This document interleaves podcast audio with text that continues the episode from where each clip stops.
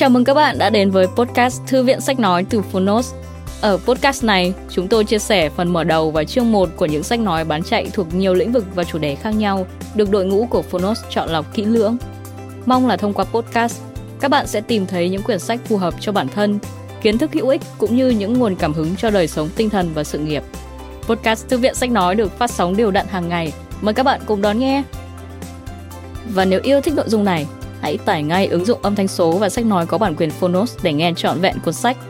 Ngoài ra, Phonos còn sở hữu hàng ngàn nội dung hấp dẫn khác như tóm tắt sách, ebook, thiền, chuyện thiếu nhi, chuyện ngủ, nhạc chủ đề, vân vân.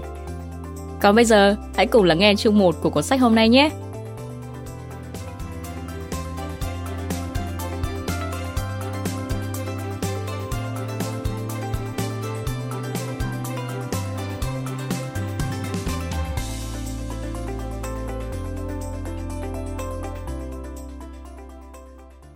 Bạn đang nghe từ Phonos.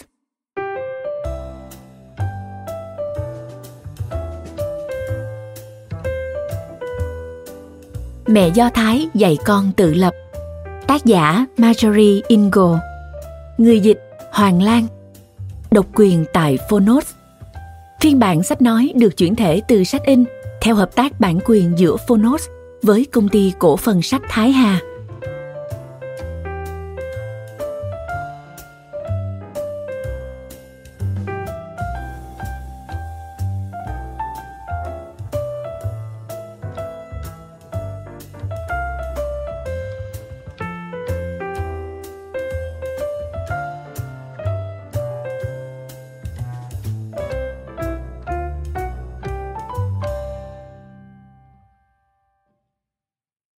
Tặng Carol K.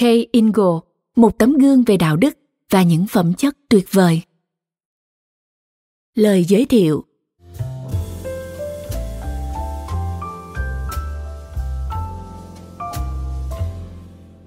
Hãy học trước rồi dạy sau.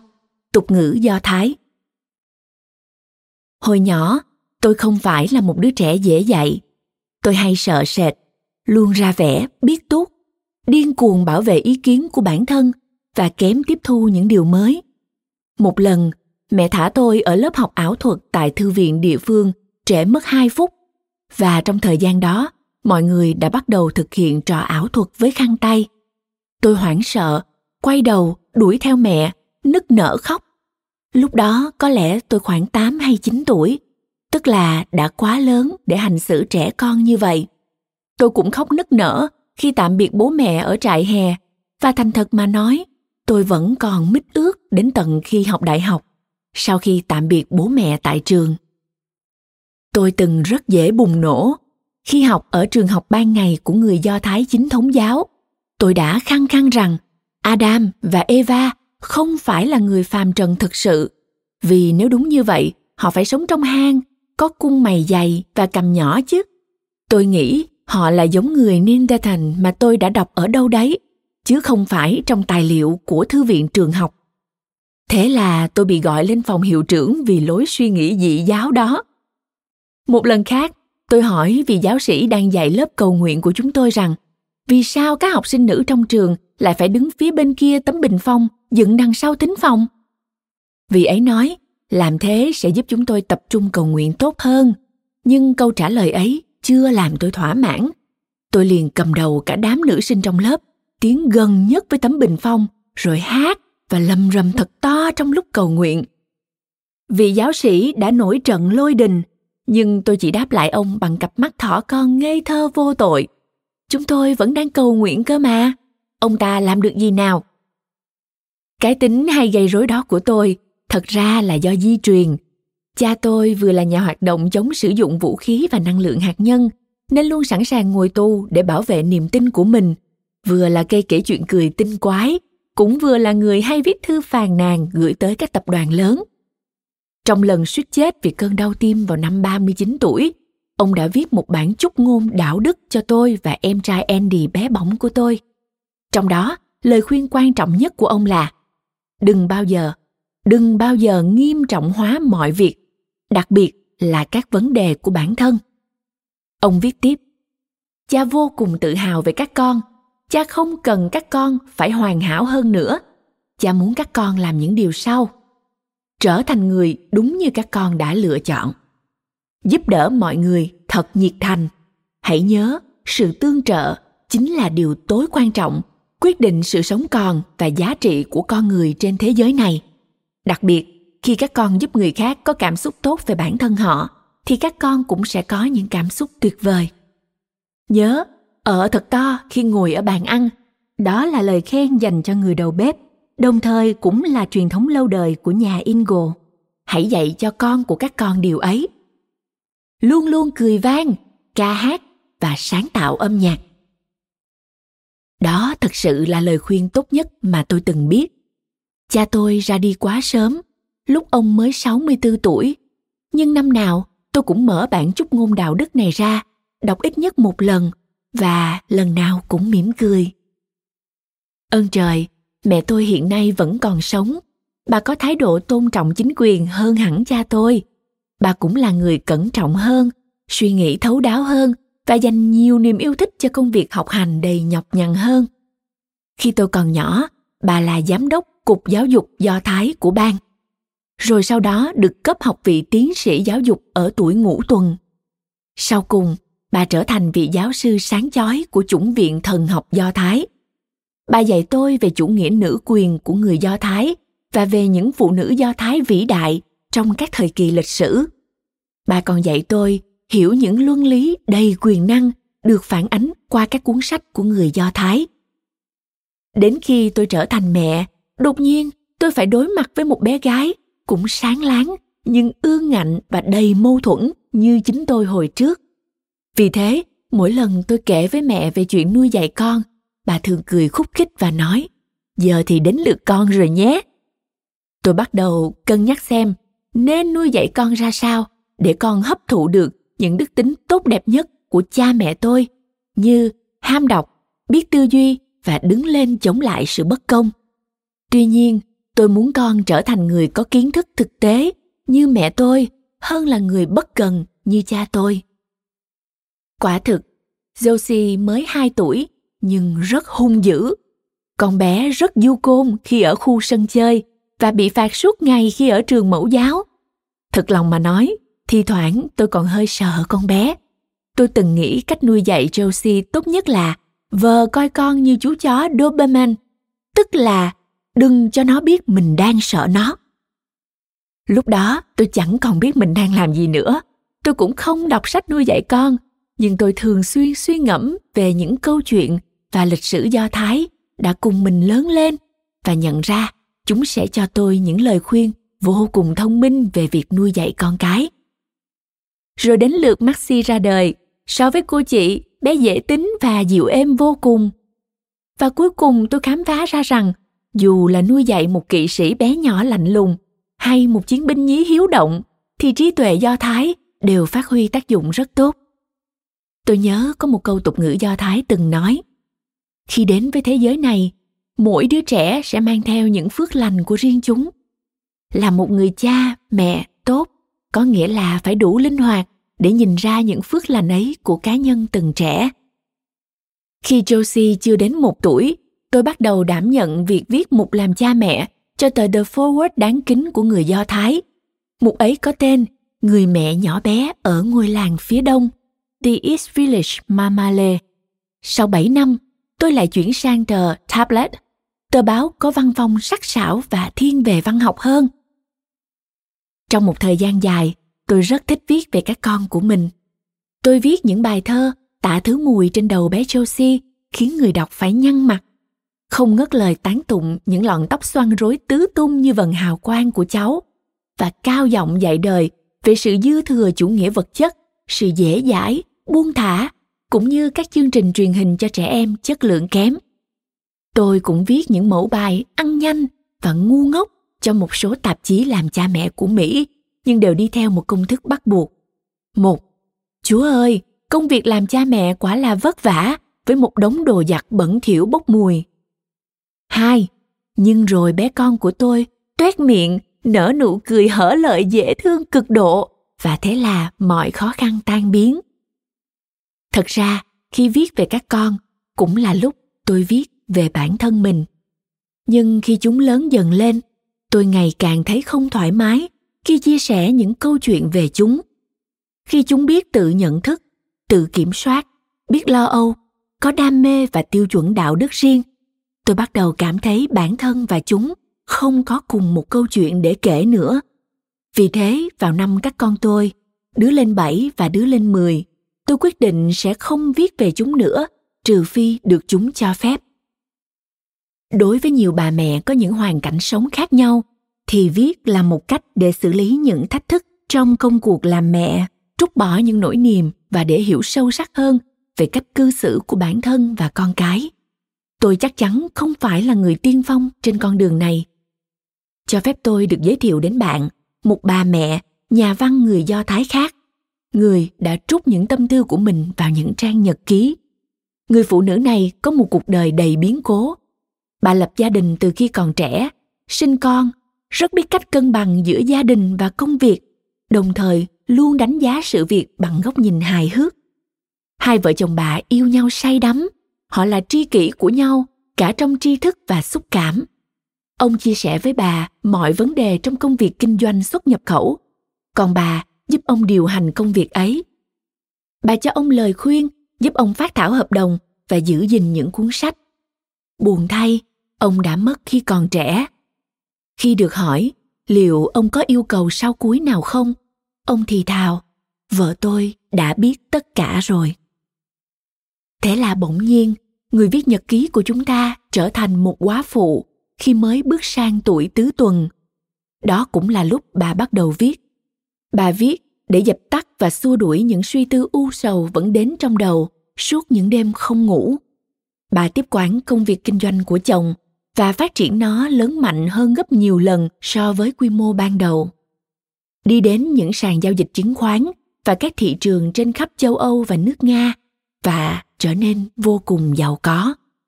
Các con của bà cũng bước sang giai đoạn trưởng thành, kết hôn trong hạnh phúc và gây dựng cả sự nghiệp lẫn gia đình riêng. Vài người trong số họ mang đến cho bà chút rắc rối, còn lại thì không. Trong nhật ký của bà chứa đầy những bài học đạo đức, chúng thể hiện niềm tin của bà đối với vai trò của giáo dục và những giao dịch kinh doanh dựa trên nền tảng đạo đức. Chúng kể những câu chuyện về công việc cùng niềm vui và sự thỏa nguyện mà việc viết mang đến cho bà. Tên của bà là Lucan of Hammond.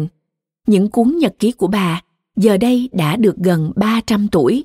Song cho đến nay, chúng vẫn nguyên giá trị như khi được tuôn trào khỏi đầu bút vào những năm cuối thế kỷ 17, đầu thế kỷ 18. Đó là thành phẩm cô động hoàn hảo từ toàn bộ quá trình làm mẹ của một người mẹ Do Thái qua nhiều thế kỷ đồng thời là minh chứng cho những giá trị làm nên con người do thái ngày hôm nay. Những cuốn nhật ký của gluken cho thấy, trong lịch sử, các bà mẹ do thái đã đề cao giáo dục, đời sống tâm linh và các nghi lễ như thế nào. Họ tin tưởng vào việc thúc đẩy tính tự lập và khả năng chịu trách nhiệm cá nhân ở con cái ra sao, và họ đã mong mỏi con cái sẽ có nhiều hành động hợp đạo đức tới mức nào. Từ đó có thể thấy cộng đồng người do thái trước đây đã tin chắc rằng các bà mẹ nên đi làm kiếm tiền nếu họ muốn hoặc thấy cần. Và họ cũng có quyền được có đời sống tri thức lẫn tâm linh riêng. Phụ nữ do thái vẫn luôn tự kiếm kế sinh nhai và duy trì sự sống cho bản thân. Và cũng như gluken chúng ta luôn say mê ngôn từ, truyền giải và tranh biện. Và rõ ràng là những đặc điểm này thay đổi không nhiều kể từ những năm cuối thế kỷ 17 đến nay. Khi Luke trở thành quá bụa, bà có tới 8 đứa con vẫn cần phải nuôi dạy. Vì thế, bà đã làm việc phải làm, trả tiền cho các hóa đơn, bán đấu giá cổ phần công ty, làm việc với các chủ nợ và bắt tay vào gây dựng lại cơ ngơi sau 30 ngày khóc thương người chồng quá cố. Rồi bà đưa thêm tất lụa vào danh sách các mặt hàng kinh doanh trước đó như đá quý, kim loại quý. Cuối cùng, bà trở thành nữ doanh nhân trong lĩnh vực phụ kiện và đồ lót thời đó. Bà tiến hành công việc kinh doanh ở Amsterdam, Berlin, Leipzig, Paris và thường xuyên phải đi tới những nơi như sàn giao dịch chứng khoán Hamburg, nơi được cho là quá nguy hiểm đối với phụ nữ. giọng văn tường thuật của Kluge cứ thay đổi chóng mặt từ tự bi kịch hóa sang tự kiềm chế và ngược lại. Bà gây gắt chỉ trích bản thân vì đã không viết trung thực hơn, rồi sau đó lại tự biện hộ là đang có con nhỏ. Trọng trách là mẹ mới mẻ khiến bà cảm thấy mình phải nhận một gánh nặng to lớn hơn bất kỳ ai khác trên thế giới này và phải chịu đựng rất nhiều từ con cái. Đôi khi, bà bị ám ảnh quá mức bởi đồng tiền nên cứ càm ràm liên tục không ngừng. Nhưng cũng có lúc bà kể chuyện ma và tán chuyện rất duyên dáng. Tóm lại, Glucke khác xa so với khuôn mẫu của một bà mẹ Do Thái thông thường. Nông cạn, luôn đòi hỏi hay khoe khoang, yêu bản thân đến cực đoan.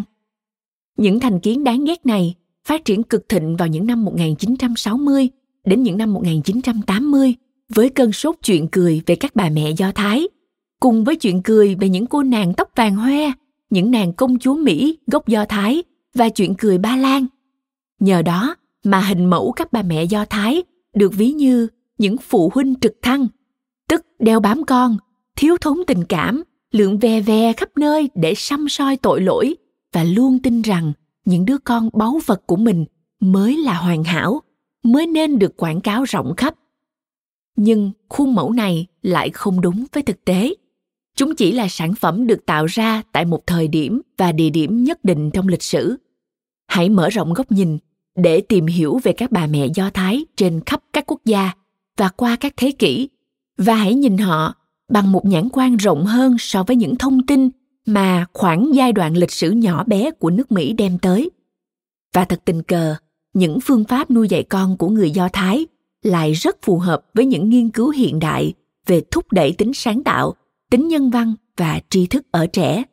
Chúng lý giải vì sao người Do Thái lại rất thành công trong nhiều năm qua. Không phải tự nhiên mà cộng đồng người Do Thái, dù chỉ chiếm chưa đến một phần trăm dân số thế giới, song lại có mặt ở 170 trong số 850 người giành giải Nobel. 21% trong số các sinh viên của các trường đại học hàng đầu nước Mỹ, Ivy League. 26% trong số những người được Trung tâm Kennedy vinh danh. 37% trong số những đạo diễn được Viện Hàn Lâm trao giải thưởng. 51% trong số những người đoạt giải Pulitzer ở mảng tiểu thuyết phi hư cấu. Đừng dừng lại đơn thuần ở lịch sử nước Mỹ hiện đại. Chúng ta hãy cùng nhau quay về thời Trung Cổ. Từ năm 1150 tới năm 1350, có 95 trong số 625 nhà khoa học có tiếng tăm làm việc ở khắp nơi trên thế giới là người Do Thái. Số liệu thống kê này là kết quả nghiên cứu của một sử gia khoa học ngoại Do Thái tên là George Staten. Những con số này hiển nhiên không tương xứng với số dân Do Thái. Theo những phân tích của nhà khoa học chính trị bảo thủ Charles Murray, số gương mặt đại diện cho người Do Thái xuất hiện trong văn học châu Âu từ năm 1870 đến năm 1950 nhiều gấp 4 lần nếu xét tới số dân Do Thái tại châu Âu lúc đó. Trong âm nhạc, mức độ tỷ lệ nghịch trên còn lên tới 5 lần. Trong toán học là 12 lần. Trong triết học là 14 lần. Tôi không cần số liệu thống kê của thêm một ai nữa để chứng minh rằng việc nuôi dạy con theo phong cách Do Thái giúp đứa trẻ không những thành công mà còn trở nên tử tế. Từ nhiều nguồn tài liệu lịch sử, có thể thấy nuôi con theo phong cách Do Thái không chỉ tốt cho đứa trẻ mà còn tốt cho cả các bậc cha mẹ. Những cuốn sách vô cùng khác biệt, từ Kinh Torah, bộ ngũ thư của Moses, thường được cộng đồng ngoại Do Thái biết đến với cái tên Cựu ước, Old Testament. Talmud, cuốn sách chiến lược gồm các bộ luật và lời bình luận của người Do Thái. Những lời cầu nguyện và thư tịch từ thời Trung Cổ, những tác phẩm tâm linh ở thế kỷ 17, triết lý giáo dục của Mỹ và Anh quốc ở thế kỷ 19 và kho truyện kể được các bà mẹ Do Thái truyền miệng trong suốt lịch sử. Tất cả đều kể cùng một câu chuyện, đó là làm mẹ theo kiểu Do Thái không có nghĩa là tự phủ nhận bản thân hay tử vì đạo.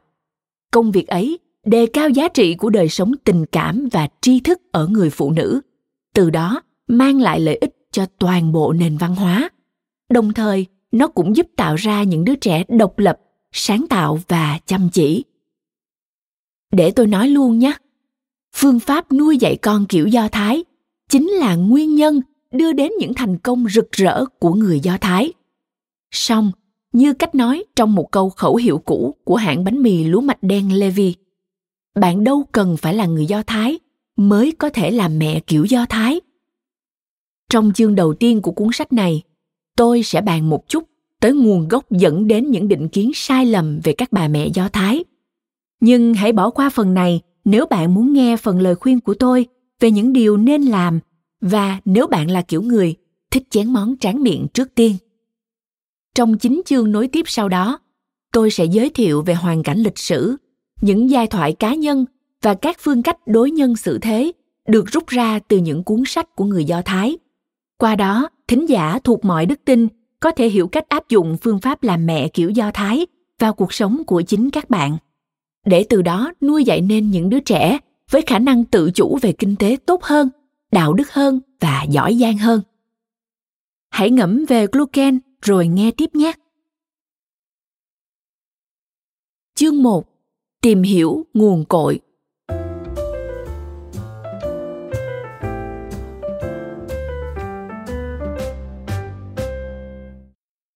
Làm thế nào chúng ta biết Đức Chúa Jesus là người Do Thái? Ngài sống cùng mẹ tới năm 30 tuổi, rồi tham gia vào công việc kinh doanh của cha. Mẹ Ngài lại còn luôn nghĩ Ngài là Chúa. Một chuyện đùa cũ kỹ. Khi mới có con tôi ghét bị gọi là mẹ tới mức khi vị bác sĩ nhi khoa xòe xòa gọi tôi như vậy tôi chỉ muốn dí cái ống hút mũi của con vào mũi ông ta. Tôi nghĩ mình ghét từ đó vì nó phủ nhận bản thể của tôi nó biến tôi thành chiếc bình đựng nước, thành người mặc đồ cho trẻ sơ sinh, người đẩy xe và một nguồn cung cấp sữa. Nó khiến tôi có cảm giác mình chỉ là một người cho trẻ ăn nhạt nhòa trong bộ phim khoa học viễn tưởng nào đó. Song từ đó còn khiến tôi rùng mình bởi tôi đã thấm nhuần những ý niệm nhất định và đặc biệt cụ thể về khuôn mẫu một bà mẹ do thái trong tâm thức. Khuôn mẫu của một bà mẹ do thái chẳng đẹp đẽ chút nào. Đó là người luôn thiếu thốn tình cảm, có vấn đề về thần kinh, rất đeo bám hay xăm soi tội lỗi của các con và được nhận dạng nhờ con. Tôi phải tìm cho ra vì sao chính cái từ bà mẹ do thái lại khiến tôi rùng mình và vì sao tôi lại cá nhân hóa khuôn mẫu này. Thực tế là muốn hiểu được vì sao cách nuôi dạy con của người do thái hiệu quả đến vậy trong suốt chiều dài lịch sử mà lại bị làm cho nhạt nhòa, thì chúng ta cần phải xem xem thế giới nhìn nhận thế nào về một bà mẹ do thái, để từ đó mới đi sâu tìm hiểu những đặc tính của bà mẹ đó và những điều đúng đắn bà đã làm. Ngày nay, hình ảnh bà mẹ do thái theo lối cổ nổi bật nhất có lẽ là sheila, mẹ của kai Broblovsky trong bộ phim south park, tạm dịch công viên phía nam. To béo, ồn ào chất giọng đặc new jersey với mái tóc úp nồi lúc nào cũng phẫn nộ lắp bắp. Gì gì gì thế? Và luôn miệng càm ràm về chủ nghĩa bài Do Thái. Tiếp theo là nhân vật Shelley Pfefferman trong Transparent, tạm dịch, trong suốt, của Judith Light, vừa ái kỷ, vừa có vấn đề về thần kinh, rồi mẹ của Tova Felcher, hay loạt truyền hình Crazy Ex-Girlfriend, tạm dịch, cô bạn gái cũ điên loạn của Rachel Plum, lúc nào cũng chỉ trích và đổ lỗi. Rồi tới năm 2015, lại xuất hiện mẹ của nhân vật Howard Wolowitz trong phim The Big Bang Theory, tạm dịch Thuyết vụ nổ Big Bang. Lúc nào cũng bới móc tội lỗi hay làm người khác bị tổn thương, luôn coi con như một đứa trẻ và thường choàng chiếc áo mặc ở nhà. Những nhân vật trên đều xuất phát từ những câu chuyện hài hước lẫn không hài hước, cùng những khuôn mẫu đã có từ lâu đời. Ngày nay, người Do Thái chúng ta chủ yếu bị nhìn nhận như những người da trắng tẻ nhạt thông thường. Song từ trước khi có sự xuất hiện của hình mẫu mẹ hổ thật hiện nay, cũng đã có thời chúng ta bị xem như một kiểu mẹ hổ. Quay ngược về quá khứ, quan niệm về một bà mẹ Do Thái, một chiếc vòng kìm kẹp hay rền rĩ, khoa trương và luôn có nguy cơ gây rắc rối, đã từng là nguồn chất liệu bất tận cho những bộ truyện tranh hài của Catskill. Hỏi, anh bồi bàn đã hỏi gì tại bàn của các bà mẹ Do Thái? Trả lời, có thứ gì ổn không ạ? À? Một bà mẹ Do Thái đang sải bước xuống phố cùng hai cậu con trai bé bỏng. Một người qua đường hỏi, Ồ, hai cậu bé dễ thương quá, chúng mấy tuổi rồi ba? Bà mẹ Do Thái liền trả lời, cậu bác sĩ lên ba, còn cậu luật sư lên hai. Hỏi, vì sao các bà mẹ Do Thái lại tạo ra những vị ấy? Trả lời, vì họ có bao giờ để ai nói hết câu đâu. Đa số các câu chuyện cười về các bà mẹ Do Thái này đều mang âm hưởng hài hước đặc trưng của Boschbelt, nơi nghỉ dưỡng nay đã ngừng hoạt động của dân Do Thái và là nơi rất nhiều diễn viên hài Mỹ bắt đầu nghiệp diễn hoặc từng đến biểu diễn đều đặn như Woody Allen, Lenny Bruce, Ronnie Dangerfield, Phyllis Diller, Jelly Lewis, Jerome Mostel, Kat Renner, Don Rickles, John Rivers và Jerry Stiller. Ấy thế nhưng, trong khi các diễn viên nghỉ tại khu khách sạn này chế nhạo các bà mẹ Do Thái, thì các bà lại thường là người điều hành chính những khu khách sạn ấy. Đó chính là điểm để chúng ta bắt đầu nhận ra sự thật đằng sau những khuôn mẫu. Và tôi cho rằng đó cũng chính là điểm đáng để chúng ta noi gương ở họ. Bài vỡ lòng chớp nhoáng về các bà mẹ Do Thái trong lịch sử.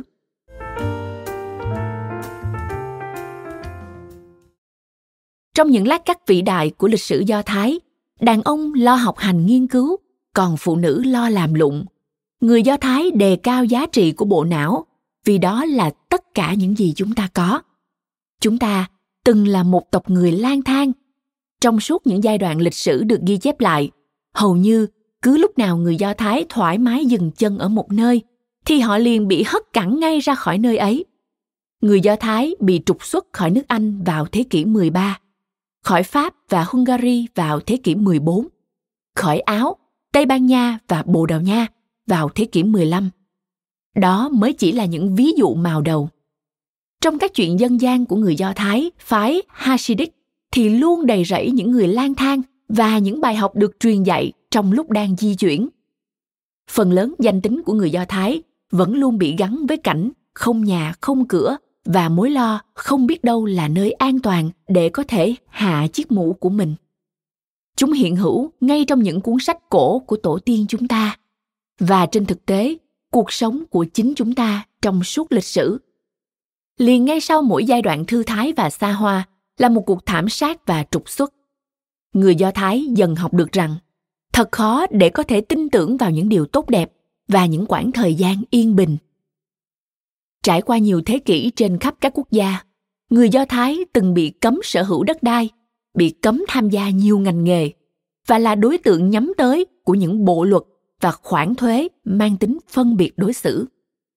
Khi gặp hoàn cảnh sống tồi tệ và khó đoán định, bạn chỉ có thể đặt lòng tin vào nguồn lực nội tại, trí tuệ trình độ học vấn và tâm linh. Và như vậy, đàn ông học tập nghiên cứu, tức là thực hiện những điều được người do thái thực sự trân quý. Điều đó thật tuyệt, nhưng cũng phải có ai đó đặt miếng bánh mì lên bàn ăn chứ. Và thế là cánh phụ nữ phải đảm nhận làm trụ cột kiếm sống trong gia đình. Vào những thời khắc khó khăn, các bà mẹ do thái luôn tiến lên phía trước. Tuy nhiên, những thời khắc khó khăn ấy không phải lúc nào cũng kéo dài triền miên.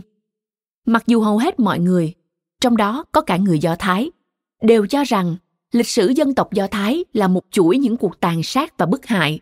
Song vẫn có rất nhiều giai đoạn ở một số quốc gia khác Làm một người do thái cũng không phải là một điều quá tệ hại. Trong những giai đoạn tươi đẹp ấy, phụ nữ do thái sở hữu bất động sản, biện hộ cho các vụ án tại tòa, sáng tạo nghệ thuật tự viết sách cầu nguyện của riêng mình và điều hành các công việc kinh doanh. Bên cạnh đó, họ còn nuôi dạy những đứa trẻ mà sau này trở thành những triết gia, nhà soạn nhạc, tiểu thuyết gia, thương gia, nhà khoa học và nhà từ thiện xuất chúng. Vào thế kỷ thứ sáu và thứ năm trước công nguyên, một số người do thái có cuộc sống khá xa xỉ. Người ai cập gốc do thái từng có những ngôi nhà hào nhoáng thời thượng, cuộc sống thế tục phong phú nhưng hài hòa trong dòng chảy văn hóa hội nhập và cũng thích những bộ quần áo đẹp người do thái ở jerusalem lúc đó thường cằn nhằn vì nghĩ bản thân chưa đủ sùng đạo và rất dễ có nguy cơ kết hôn liên tôn giáo. Tương tự như vậy, vào những thời kỳ khác nhau tại Ba Tư hay ở các xã hội chịu ảnh hưởng sâu sắc của văn hóa Hy Lạp, Tây Ban Nha, Bồ Đào Nha, Đức, Pháp và Anh, người Do Thái sống tại các thành thị cũng hòa nhập vào âm hưởng của đời sống chung ấy. Cụ thể là họ liên kết với những người hàng xóm ngoại Do Thái và tận hưởng những thành tựu của nền văn hóa đa số. Theo ghi chép, thì ngay từ giai đoạn đầu, phụ nữ Do Thái đã nắm quyền lực về chính trị và kinh tế. Trên hòn đảo Elephantine ở Ai Cập, một phụ nữ tên là Miptahia, sinh năm 476 trước công nguyên, đã sở hữu một ngôi nhà riêng. Bà kết hôn hai lần và cả hai lần đều tốt bụng cho phép chồng sử dụng nhà của mình. Trong những môi trường tồn tại những thái cực khác biệt gay gắt, vừa thân thiện vừa bài trừ, thì các bà mẹ Do Thái vẫn cố gắng xoay sở để duy trì cuộc sống gia đình cả về mặt kinh tế lẫn chính trị và nuôi dạy những đứa trẻ đầy ấn tượng như sáng tạo được giáo dục ở trình độ cao và mang nhiều tham vọng như vậy hẳn là trong cách họ nuôi dạy con cái phải có những điều đúng đắn. Vậy không lẽ chúng ta lại không muốn đi theo con đường ấy? Mẹ mỹ gốc do thái.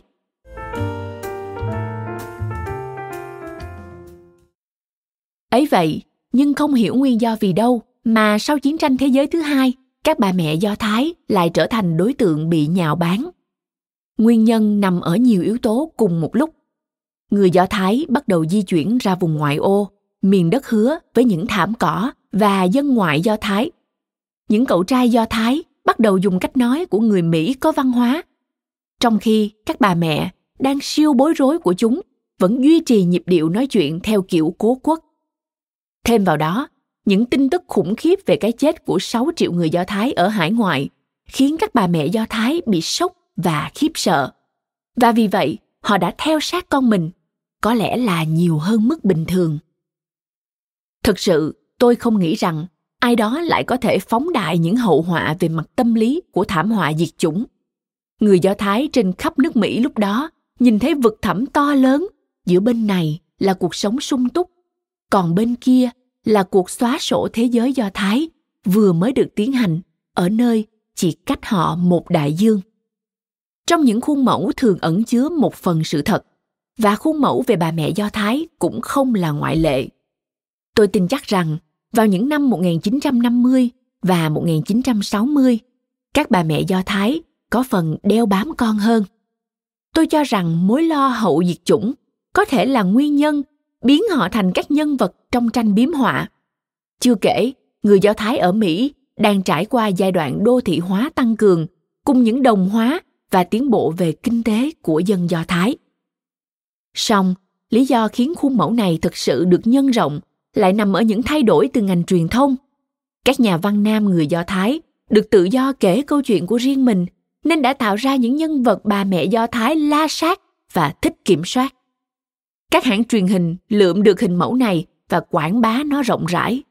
Vào những năm 1960, 77% hộ gia đình Mỹ đã mua chiếc TV đầu tiên. Vậy là đột nhiên, những cậu trai Do Thái từng gặp khúc mắc với mẹ, có thứ mà các ông lớn truyền thông ngày nay vẫn gọi là bệ phóng. Cũng trong khoảng thời gian này, trỗi dậy quan điểm phản anh hùng trong giới tiểu thuyết. Đột nhiên, rất nhiều nhà văn nam trẻ người Do Thái được trao quyền và cơ hội để bày tỏ cảm xúc điên tiết và khó chịu về mẹ của mình. Những tác phẩm của các nhà văn như Herman Wood, Philip Roth và so Bellow hoặc những nhà văn trào phúng như Goody Allen và Jackie Mason đều thể hiện nhiều cấp độ khác nhau của chủ nghĩa giới tính cùng những cảm xúc đầy mâu thuẫn về các bà mẹ của mình. Về cơ bản, ở đây chúng ta có cả đống những gã trai lập dị đang đến tuổi trưởng thành nhưng lại thấy mình chỉ như ngoài cuộc trong cộng đồng Do Thái đang nhanh chóng hội nhập vào một xã hội rộng lớn hơn. Ở tác phẩm của mình, họ tạo ra những nhân vật nửa tự thuật và thế vai, luôn khao khát có một bà mẹ đỡ khó chịu hơn, bớt độc đoán hơn và ít cằn nhằn hơn với khả năng hòa trộn tốt hơn. Họ thường xuyên đổ lỗi cho phụ nữ nếu thấy bị hất cẳng và thiếu tố chất khi sống ở Mỹ. Khi tôi còn bé, bà tôi có một cuốn sách mang tên How to be a Jewish Mother, tạm dịch Làm thế nào để trở thành một bà mẹ Do Thái, được xuất bản lần đầu tiên vào năm 1965. Cuốn sách do một nhà văn hài tên là Dan Greenberg viết. Và lúc bé, tôi đã cho rằng cuốn sách ấy thật vui nhộn. Tôi thích những bức tranh vẽ trong đó, mô tả cách phải mặc đồ ra sao khi xuống nước để không bị chết đuối, hay cách nhồi nhét một chiếc sandwich thật đẩy để con cái không bị chết đói. Bên cạnh đó, còn có những mục như làm sao cho cảm giác tội lỗi phát huy hiệu quả hay kỹ thuật tỏ thái độ khó chịu cơ bản hoặc bảy điều cơ bản mẹ cần hy sinh cho con trai. Cuốn sách đưa ra những lời khuyên như cứ để trẻ nghe thấy bạn thở dài hàng ngày chúng sẽ biết mình vừa làm gì khiến bạn khó chịu ngay cả khi bạn còn chưa biết. Và đừng để con biết bạn bị ngất hai lần vì mệt trong siêu thị nhưng phải đảm bảo chúng biết bạn đang cố giấu chúng điều đó. Từ những năm 1950 tới những năm 1980, xuất hiện đầy rẫy những câu chuyện cười kiểu như vậy trong văn hóa đại chúng, gián tiếp chỉ trích các bà mẹ Do Thái một cách đầy ác ý vì đã bao bọc con quá mức, vị chủng và luôn khoe khoang sáo rỗng về con. Chúng đích thị phản ánh mối lo lắng của người Mỹ về những giá trị và đổ lỗi cho các bà mẹ luôn là cách làm dễ dàng nhất. Chúng ta có lo là con cái mình đang sống theo chủ nghĩa vật chất quá mức. Chúng ta có hoảng sợ vì thấy đồng bào mình chưa đủ sùng đạo. Lỗi tại mẹ công bằng mà nói. Người do thái vẫn thường bị lúng túng và hoảng sợ trước những người phụ nữ nói chung, chứ không chỉ riêng các bà mẹ. Nhà sử học hài hước và vui tính Jenna Weissman Joselit đã viết về mối lo lắng của dân Do Thái liên quan đến cô gái xóm Do Thái, một phụ nữ trẻ thuộc tầng lớp lao động có gu thẩm mỹ kém, luôn trát lên mặt lớp trang điểm dày cột bị ám ảnh quá mức bởi quần áo và lúc nào cũng nói oan oan. Ngoài ra còn nhiều cuốn sách khác cũng nhắc đến nhân vật này ngay từ những năm đầu thế kỷ 20.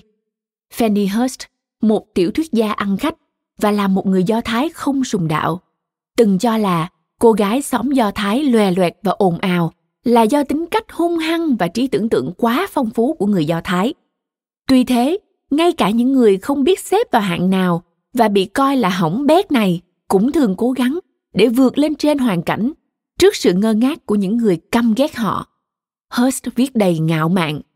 Khi tôi đi xuống khu phía đông và nhìn lên những khuôn mặt nhợt nhạt da trắng cùng những bộ váy áo ngu ngốc và tầm thường tới vô vọng, thì tôi tràn ngập những băn khoăn và ngưỡng mộ vì những cô gái này sao lại có thể đạt được những thành tựu tuyệt vời đến vậy tỏ ra kinh sợ về trang phục và lối cư xử của những phụ nữ trẻ rồi lại bị sốc trước những thành công của họ vẫn luôn là kiểu suy nghĩ thời thượng hình mẫu, cô gái xóm do thái, tiếp tục phát triển thành hình mẫu công chúa mỹ gốc do thái, một khuôn mẫu đối nghịch với khuôn mẫu bà mẹ mỹ gốc do thái alan dundas, nhà nghiên cứu văn hóa dân gian, đã nghiên cứu những chuyện cười liên quan tới cả hai hình mẫu này và gọi chúng là JAM và JAP. Hình mẫu JAM là những mẹ tự phủ nhận bản thân tới cực độ, bị ám ảnh bởi việc lo ăn uống cho gia đình và không thể để con cháu mình tự lo liệu. Còn hình mẫu JAP lại là những mẹ chỉ quan tâm tới vẻ hào nhoáng bên ngoài, ích kỷ, nông cạn không hề có ý định dành cảm xúc cho đồng loại và luôn ám ảnh làm móng. Quả là hai thái cực đối lập đúng không? Vậy nhưng cả hình mẫu JAM và JAP đều là những con quỷ hút cạn tiền bạc và cảm xúc, và cả hai đều phản ánh thói kỳ thị phụ nữ đã ăn sâu, bám rễ trong tâm trí bởi vì thật kỳ lạ, trong khi những câu chuyện cười và những cuốn sách chế nhạo các bà mẹ do thái lập dị, mang tư tưởng bộ tộc và không chịu làm việc mọc ra như nấm, thì trên thực tế, sự tham gia của họ vào lực lượng lao động lại gia tăng. Nhà xã hội học Reeve Ellen Brill đã ghi chép được vào năm 1957 có 26% phụ nữ Mỹ gốc Do Thái trong độ tuổi từ 25 đến 34 và 34% trong độ tuổi từ 35 đến 44 nằm trong lực lượng lao động. Vào năm 1990, các con số này tăng lên lần lượt là 76% và 75%. Điều này chỉ ra là trong khi đàn ông Do Thái đang khắc họa chân dung phụ nữ Do Thái như những kẻ ăn bám lệ thuộc, thì thực ra họ lại đang gia nhập trở lại vào lực lượng lao động. Uhu, bà Gobert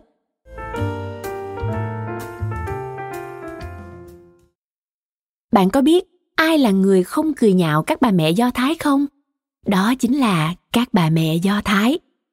Hình tượng bà mẹ Do Thái cổ nhất trong văn hóa đại chúng Mỹ là nhân vật Molly Gobert. Nhân vật này được tạo nên bởi người phụ nữ có tên Gertrude Bird và được mô tả với rất nhiều tình yêu thương, cả trên đài phát thanh từ năm 1929 đến 1949 và trên truyền hình từ năm 1949 đến 1955 so với hình mẫu bà mẹ Do Thái tham lam, xấu xí và kỳ quặc mà những người đàn ông Do Thái tạo ra. Molly Gobert là nữ chúa của nhà Gobert thích quan tâm đến chuyện của người khác, song lại tốt bụng và rất biết cách giải quyết các vấn đề. Không giống các bà mẹ Do Thái trên phim truyền hình, sau này luôn chỉ đóng vai phụ, như Sophie Steinberg trong The British Loves Bernie, tạm dịch British yêu Bernie Ida Morgenstern trong Rhoda, Helen Senfeld trong Senfeld, Sylvia Bunchman trong Mad About You, tạm dịch Yêu điên cuồng, Sylvia Fine trong The Nanny, tạm dịch Cô bảo mẫu, và Bobby Adler trong Will and Grace, tạm dịch Will và Grace. Molly Goldberg là nhân vật chính. Và tôi ngờ rằng vì người nhào nặng ra bà là một phụ nữ nên bà mới không bị biến thành một nhân vật hoạt hình và mang đậm sắc thái hơn rất nhiều so với những nhân vật kế nhiệm sau này trong các bộ phim hài về bà mẹ Do Thái. Có một câu tục ngữ Do Thái thế này.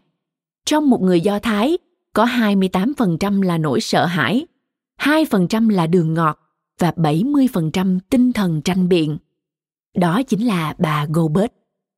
Các nhân vật biếm họa nối gót sau bà đều thiếu cả sự ngọt ngào của đường lẫn nỗi sợ hãi rất con người. Họ là những người chỉ có một trăm phần trăm tinh thần tranh biện, mà đa số lại là kiểu tranh biện không mấy duyên dáng và dễ thương. Đó là thứ tranh biện chỉ nhằm mục đích trợ giúp cho con cái họ và mang nặng tính ái kỷ.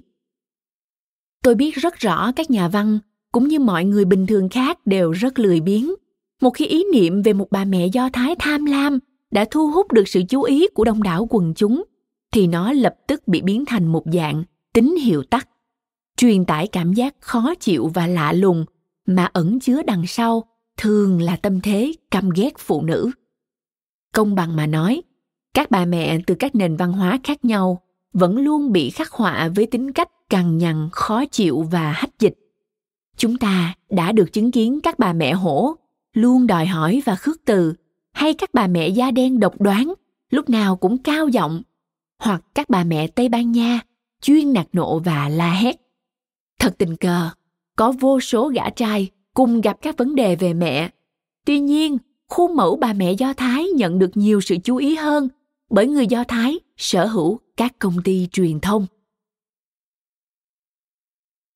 một con sâu cần bị loại ra khỏi nồi canh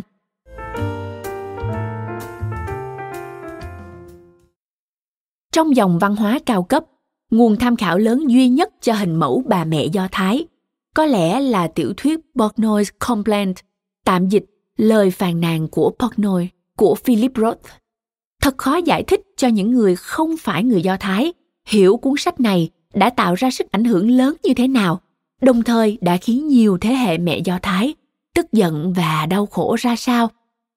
Trong một câu chuyện nhân kỷ niệm 40 năm thành lập của Đài Phát thanh Công cộng Quốc gia NPR có ghi những gì tiểu thuyết lời phàn nàn của Portnoy làm với các bà mẹ Do Thái cũng giống hệt như bộ phim Jaws tạm dịch hàm cá mập đã làm với những chú cá mập, biến một sinh vật vốn đã rất đáng sợ trở nên còn đáng sợ hơn nữa.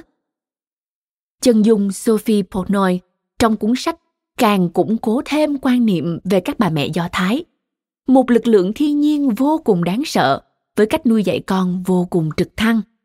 Bà ta đòi xem con đi ị, luôn miệng cằn nhằn, cố sức kiểm soát cuộc sống tình cảm của con và không bao giờ dùng tư cách người lớn của mình để đại diện cho con trong bất kỳ vấn đề gì. Cuốn sách đã biến sự thật thành một bức tranh biếm họa. Quay trở lại thời kỳ các mẹ do thái sống trong các thị trấn nhỏ ở đông âu trước khi xảy ra nạn diệt chủng. Để có thể là những người quản lý gia đình giàu năng lực, họ phải quán xuyến tất cả mọi việc, từ quản lý tài chính, hoạch định ngân quỹ, nấu nướng, dọn dẹp, nuôi dạy con, tiếp thị và có lẽ tới cả điều hành công việc kinh doanh vì thế, họ không thể e dè và yếu đuối. Vậy nhưng roth đã lại luôn chuyện bé xé ra to. Quả thực chỉ là nhân vật trong một cuốn sách, nhưng sức ảnh hưởng lại ngoại cỡ. Vấn đề của hạnh phúc.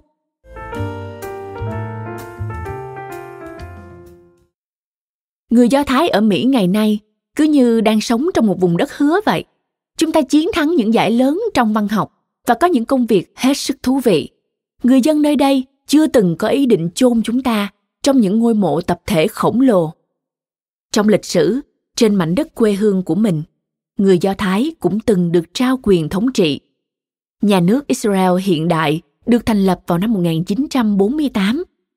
Với những người dân đã trải qua hàng nghìn năm luôn phải sống lang bạc thì việc sở hữu một ngôi nhà có ý nghĩa gì? Liệu chúng ta có thể thực sự an tâm và thư giãn? Và nếu đúng là chúng ta đang sống ở nơi dễ chịu và thoải mái thì làm thế nào để chúng ta vẫn duy trì nguồn năng lượng, sức sáng tạo và động lực, thứ đã tiếp sức mạnh cho chúng ta trong những lần lưu vong? liệu cách nuôi dạy con kiểu do thái có thể tiếp tục truyền tải những giá trị vững vàng và tư duy linh hoạt đã trở thành công cụ đắc lực cho người do thái trong một thế giới bất biến không ngừng liệu chúng ta có đang bị mất đi những giá trị và thuộc tính mà đã khiến chúng ta thành công và sáng tạo đến vậy trong suốt nhiều thế hệ có một số người thậm chí còn không biết một chút gì về sự tồn tại của cái gọi là khuôn mẫu bà mẹ do thái Ngày nay ở Mỹ, các bà mẹ Do Thái đã trở thành những bà mẹ Mỹ thuần túy. Theo dòng chảy thời gian và hội nhập, hình mẫu JAM cùng với hình mẫu cô gái xóm Do Thái và hình mẫu JAP đã dần rút khỏi nhận thức đại chúng. Đặc biệt là khi loạt phim Cô Bảo Mẫu dừng phát sóng trên truyền hình, thì nhân vật huyền thoại bà mẹ Do Thái cùng những nút thắt hài hước cũng dần phai nhạt hình tượng mẹ hổ dần xoán ngôi hình tượng bà mẹ do thái và cùng với đó một thế hệ dân nhập cư khác đang cố gắng bươn chải để tìm chỗ đứng trên đất mỹ vị trí của người mỹ gốc hoa ngày nay cũng gần giống với vị trí của những người do thái chúng ta cách đây 40 năm. Điều này có nghĩa là lại một tâm điểm mới về tình yêu thương, mối ngờ vực, nỗi sợ hãi và lòng oán giận của phụ nữ.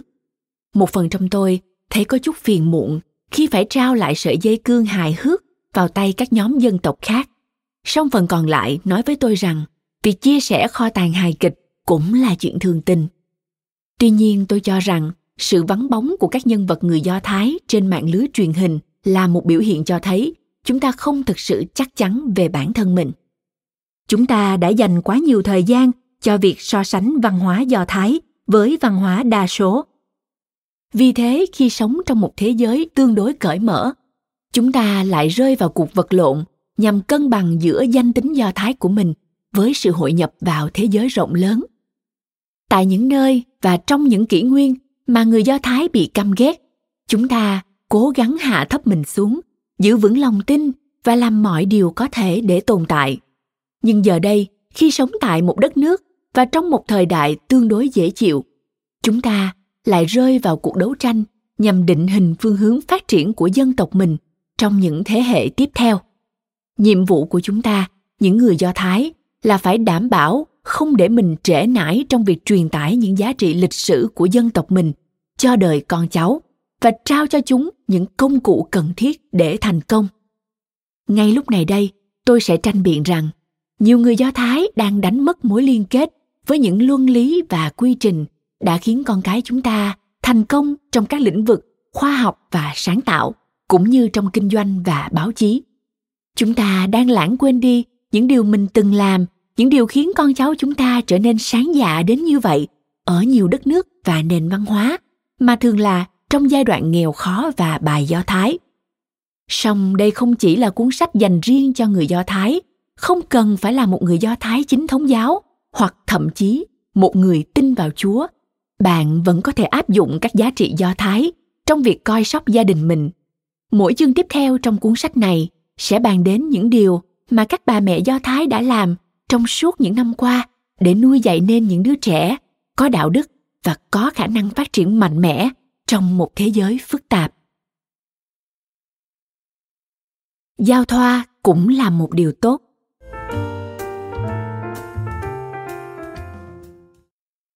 Con gái josie của tôi khi lên hai từng khóc toáng lên. Đây là một thảm họa khi chú mèo nhà chúng tôi bị chết.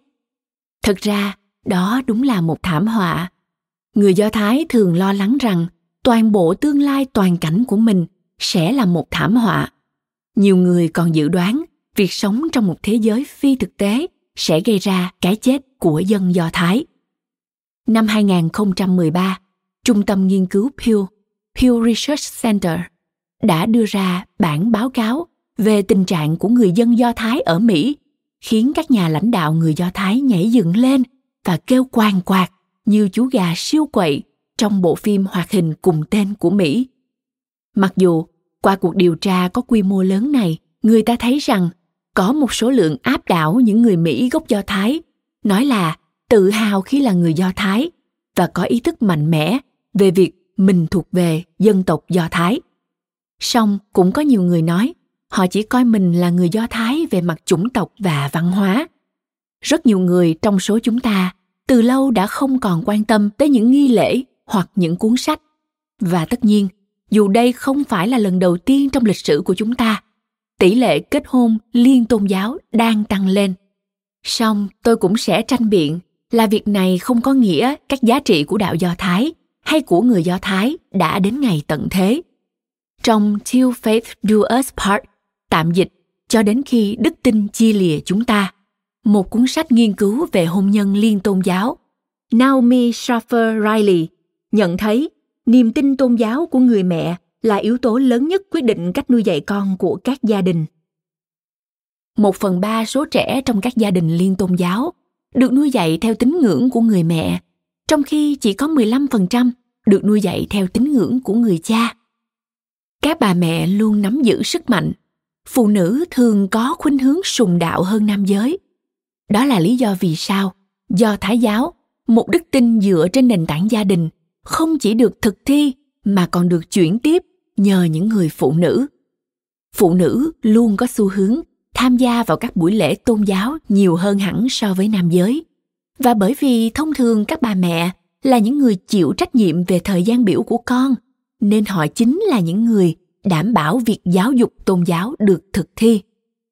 Tôi nghĩ rằng sự đa dạng trong cuộc sống là một điều tốt cho chúng ta thế giới cách biệt của chúng ta trong quá khứ đầy rẫy những vết nứt và như Leonard Cohen từng nói, đó là chỗ cho ánh sáng lọt vào.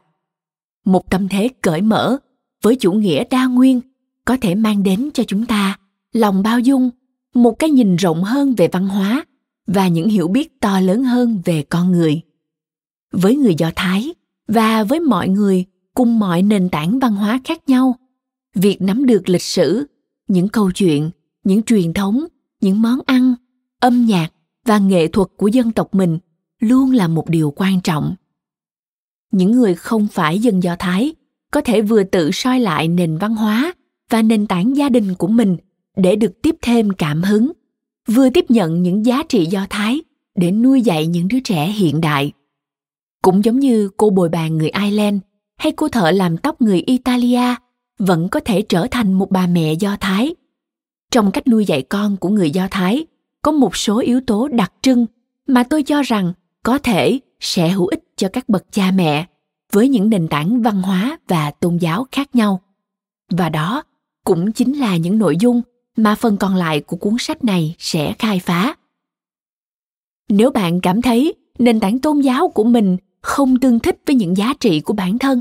Hãy tiếp tục đi sâu tìm hiểu về lịch sử gia đình. Thế giới quan của cha mẹ, ông bà đã ảnh hưởng như thế nào tới thái độ của bạn đối với giáo dục, chính trị, những vật dụng xa xỉ, công việc tình nguyện và với những người có vẻ như không giống bạn? Bạn muốn tiếp nối những thành tựu của thế hệ cha ông tới mức nào? Hoặc nếu không thấy tự hào về quá khứ của gia đình, thì bạn quyết tâm không noi theo cha ông mình tới mức nào. Ngoài ra, hãy nghĩ về giá trị tranh biện của người do thái. Vừa châm biếm, vừa thông thái và hài hước. Tính quyết đoán, lòng can đảm, sự phản kháng quyền lực, sẵn sàng tỏ ý phản đối và trở thành kẻ hay gây rắc rối. Khi người do thái cảm thấy không tin tưởng ở chính quyền, thì tư duy độc lập chính là một công cụ đắc lực hỗ trợ cho họ. Cho đến ngày nay công cụ ấy vẫn giúp con người tạo ra những mô thức khoa học và hình thức biểu đạt nghệ thuật mới khuôn mẫu bà mẹ do thái chỉ là sản phẩm nhất thời và cục bộ nó không phản ánh lịch sử 5.000 năm của người Do Thái. Những giá trị của Luke, giáo dục, tính tâm linh, lòng trung thực và tính độc lập mới phản chiếu đúng đắn những lời truyền dạy của các bà mẹ Do Thái theo thời gian. Đó là những giá trị mà tất cả các bậc cha mẹ đều nên cố gắng học tập. Cảm ơn các bạn vì đã lắng nghe podcast Thư viện Sách Nói. Podcast này được sản xuất bởi Phonos, ứng dụng âm thanh số và sách nói có bản quyền dành cho người Việt. Hẹn gặp lại các bạn ở những tập tiếp theo.